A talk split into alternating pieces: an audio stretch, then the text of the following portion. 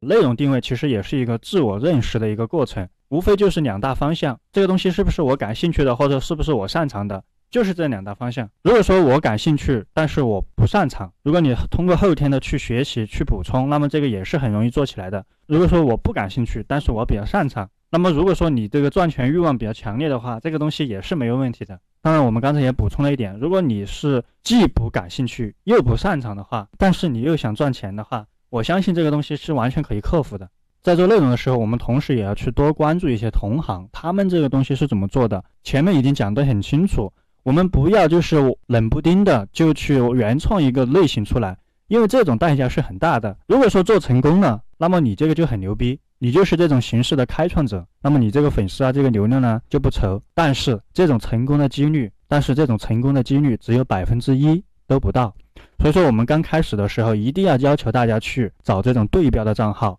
因为对标的账号是通过平台网友检验过、留存下来或者说存活下来的一些东西，这种是平台和网友都容易买账的这些内容。这个就是为什么要去搞对标账号。当然，我们不是说原创的东西不行，但是特别作为新手来说，这种成功的几率不是很高。但是如果你是一个已经有一定运营经验的，那么这种原创性的东西。那么你完全可以大胆放手的去测试。那么我们找对标账号，也不是说让大家一定要去抄袭对方的，我们是去借鉴，然后在人家的基础上不断的去打磨属于我们自己的东西。当我们这些都具备之后，再去搞我们刚才所说的原创，那么这个时候呢，你的成功几率就会很大。我希望大家能够把这个地方听懂、听得清楚。那么这里的话，我再啰嗦一句。这个内容定位这个地方，很多人可能会做一个视频让我去看啊，觉得这个东西可不可以？这个完全没有任何问题的。你做好视频之后，你可以发给我，我给你看。但是你做这个视频，你发给我之前，你先要自己去看一下，你这个视频你在抖音上面刷的这样的视频，你自己会不会去点赞，会不会去评论，或者说会不会喜欢？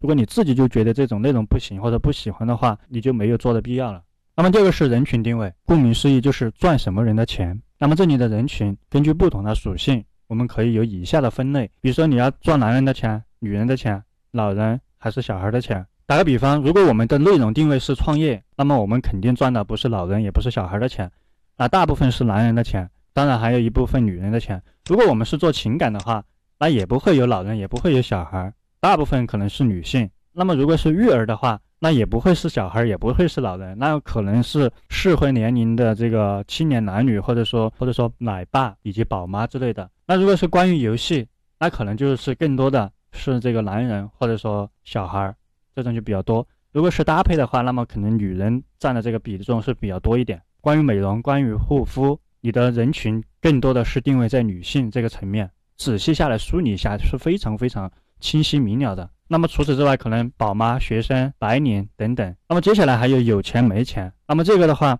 你要根据你不同人群的经济情况去设置你的产品或者你的服务。如果你定位的是高端人群的话，那么你可能这个单价就会比较高一点。如果你定位的是大众的话，那么你这个单价可能就相对来说会比较低一点。那么根据年龄段呢，又可能分为八零后、九零后、零零后。比如说我们一九年比较火爆的养生茶。它的定位人群可能更多的是八零后的男人跟女人，所以说这个地方大家一定要就是要认识一点，你不可能去赚所有人的钱，你赚的钱一定是你的目标群体的钱，而且这个人群定位，我们可以通过抖音的这个电脑版，然后进入里面有一个粉丝画像，我们完全可以看到你的粉丝是哪个年龄段的人群，男人多还是女人多，哪个城市分布比较多，这些都会一目了然。所以说，侧面也反映出来这个大数据的一个重要性。OK，我们稍后继续分享。